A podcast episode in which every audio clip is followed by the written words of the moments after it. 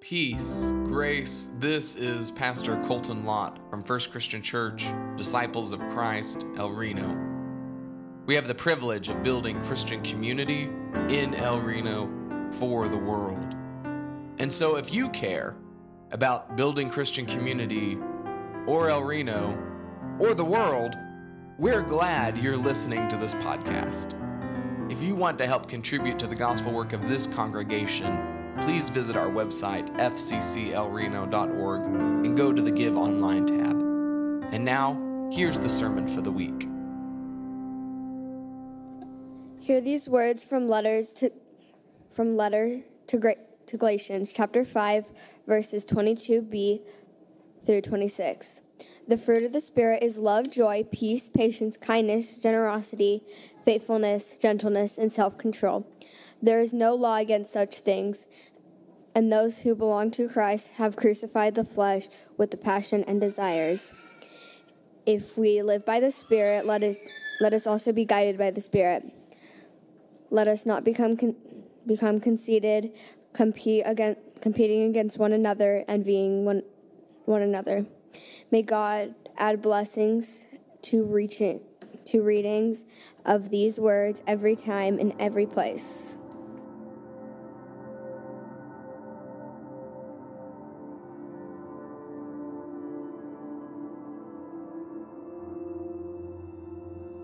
Our scripture reading today comes from Mark 12, 38 through 44. As Jesus taught, Jesus said,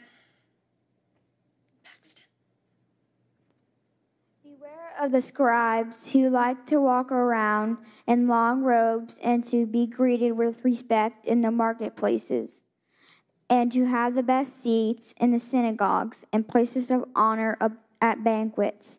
They devour widows' houses, and for the sake of appearance, say long prayers. They will receive the greater con- condemnation.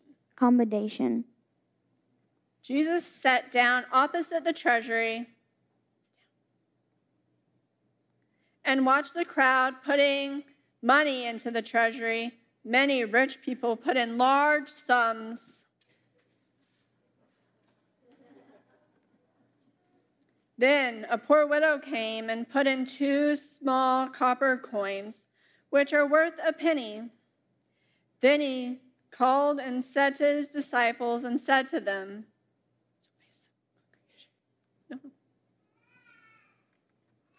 Truly, I tell you, this poor widow has put in more than all those who are contributing to the treasure, for all of them have contributed out of their abundance, but she put out her poverty and has put in everything she had and she ha- had to live on. The word of God for the people of God. Thanks be to God. Thank you, everybody. Let us pray. May the words of my mouth and the meditations of our hearts be acceptable unto you, O God. Amen. I have a unique name, uniquely spelled and uniquely pronounced, specifically chosen by my parents as a result of their semester in Sweden. Names are important. Probably each of us in this room could tell the story of how our parents chose our name. Jesus' name was given to Joseph by an angel.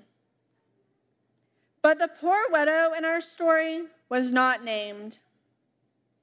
The poor widow plays such an essential role in the story, and yet she isn't even named. That is one thing that has always bothered me about the story. We have to call her the poor widow. And the gift of the poor widow, found in the following Jesus story, which we use in our Sunday school for four years olds to second grade, after each of the story are wondering questions. And one of the wondering questions I like to ask is I wonder if she had a name. I enjoy getting to hear the children come up with the names for her. Today they were naming themselves as her. A further illustration about names is found in the story we begin with each year of our Sunday school class using young children in worship book, the story of the light. The storyteller lights a candle from the Christ candle, and while doing so, the storyteller says a child's name. For example, Aaron, this is your light. By naming the child, the storyteller is saying how important the child's name is to God. I often see the child sit up a little straighter and with a certain awe as their name is stated. Looking at the rest of Mark 12, 38 through 44 story, no one else is named either, except for Jesus. Granted, the other characters in the story do not play a big of role in the story, but names are so important to each and every one of us. I wonder why their names aren't mentioned. Names make us who we are. It lets others know who we are talking to the scribes, the people that wanted to keep all the rules and did not agree with what Jesus was teaching to show goodness and faithfulness to all people, not just the rich. After all, we can certainly assume they had names. We've spent time talking about the church camp during our worships this summer. During the first gathering, a small group at a typical first day of church camp, counselors do a name game to learn the names of different campers and also so the campers can learn each other's names. The name is important because as you learn each child's and counselor's name, you can begin to learn what makes them unique. Our theme this morning is goodness and kindness, or faithfulness. This summer, during one of the days of camp, we talk about goodness and faithfulness. While we are talking about the theme each day, we often ask the child and youth to help define and give examples of the words or themes of the day means to them. In the camp curriculum, it talks about the words goodness and faithfulness.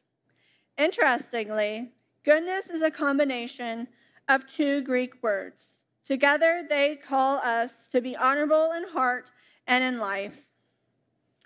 Paul uses the word goodness to help show God's people how to be interested in the well being of others, and that this care will define them as good. This embodiment of care and service is goodness. Something you may have noticed as the children read the fruit of the Spirit in Galatians scripture during our worship time together, they are tripped up by the word generosity.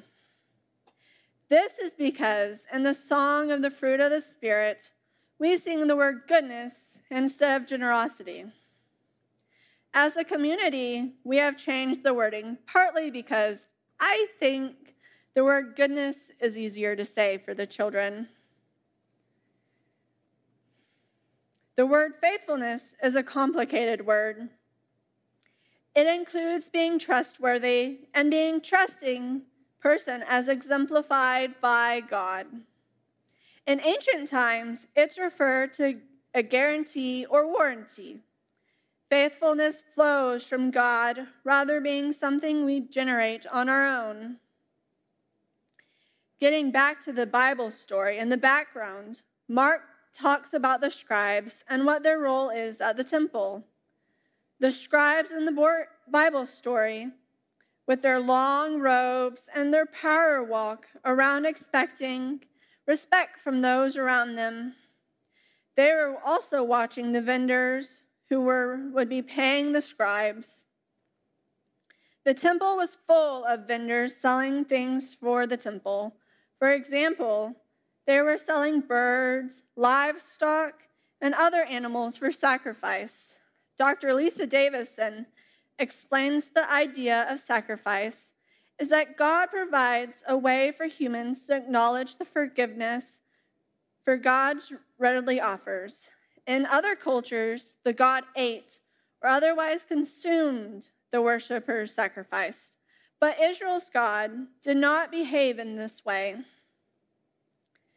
God did not need a sacrifice to forgive. Rather, the sacrifice system provides a means through which humans could accept forgiveness. There were also vendors to trade for money so the people could have the accepted way to pay at the temple. The vendors also had souvenirs to sell the people. The scribes profited from the vendors' sales. The temple, it seemed, was a place only for the rich. The poor could not afford to go to the temple. There was only one temple, so if you did not live close, you had to travel. There was also taxes everyone had to pay, no matter your income level. The rich stayed rich, and the poor often grew poorer. On the day being examined in the Bible story, the scribes were sitting next to the treasury, watching people put in large sums of money. When Jesus enters, he sits opposite the treasury so he can see all is coming in to give to the temple. While Jesus is observing the people coming to the treasury, he notices a poor widow walk up and put two small copper coins into the treasury. The two coins weren't even worth a penny. The two coins would not have meant much to the scribes. The coins would not have been able to buy anything. Jesus also looked to the altar, the power source of the temple, and told the disciples who were with him Listen, this poor widow has put in more into the offering than all the others. They gave out of their wealth, she gave out of her poverty. She put in everything, she gave all she had to live on. Jesus is also trying to teach us that there is more to give than just money. I thought of a woman named Fern Burling she made handwritten prayer cards of encouragement for her church's mobile meal program. I only recently heard about this at her funeral. Fern had been making prayer cards for over five years. She had made over two years' worth of note cards to be used for mobile meals and had categorized them by month before she died. Like the poor widow, Fern knew the prayer cards may not mean much to the average person, but to the people receiving the cards, they meant the world.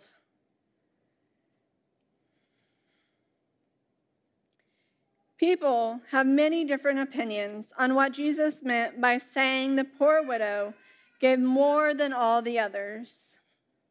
When I think of the poor widow giving all she had, I find myself thinking that she was giving out of the goodness of her heart and being faithful to God, goodness and faithfulness. The poor widow is also seen as a representation of what Jesus is getting ready to do on the cross in just a couple of days. Jesus also is getting ready to give of himself to the people to die to help the goodness and faithfulness to God and the people. The scripture also predicts the destruction of the temple. Even though Jesus does not outright say this, he is implying when he's talking to the disciples that the money the rich people are putting into the treasury will not matter as much in a couple of months when the temple is no longer standing. The Gospel of Mark's Jesus is trying to prepare the people for the many things yet to come like his death and the destruction of the temple. But the people listening and the disciples are clueless to what Jesus is talking about. Something we can all learn from the poor widow is how to see the goodness and faithfulness of others that may not look like you and I. You also can learn that even though you may be going through a rough patch, giving of your time, you will richly show God's love. I challenge all of us to be faithful and to go out and show goodness to others. Amen.